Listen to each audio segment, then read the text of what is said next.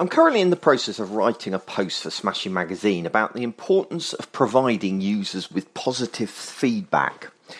I won't preempt the article here, but I did want to share with you one example that I haven't included in the post. It relates to an e commerce site that we built for an audience that lacked confidence in their own abilities. This user group was actually reasonably good at using the web, but they thought they weren't.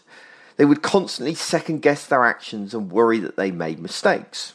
One example of this behaviour was when it came to adding items to the shopping basket. They would add an item and then convince themselves that they hadn't done it correctly. They would then do it again, adding the same item to the basket, so complicating their user experience by ending up with two items when they wanted one. We solved this problem by making it bloody obvious, basically, that they had added something to their basket. In total, we ended up with seven indicators um, telling the user that they had added something to the basket. These included the number of items in the basket would increment by one, fairly obviously. The basket would highlight as something was added to it. The item purchased physically moved to the basket using CSS animation. The basket would show the item visibly in the basket so you can actually see that it was there. The thumbnail of the item displayed a highlighted border and also had an overlay text that read one in basket and the basket button would update to read add more.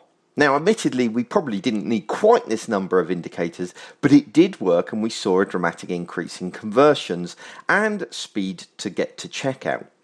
My point here is it's easy to miss pages when um, page updates, isn't it? When something is updated. And it's extremely important to, uh, to give the user positive feedback, whether it's something as important as adding an item to the basket or as trivial as clicking on a link.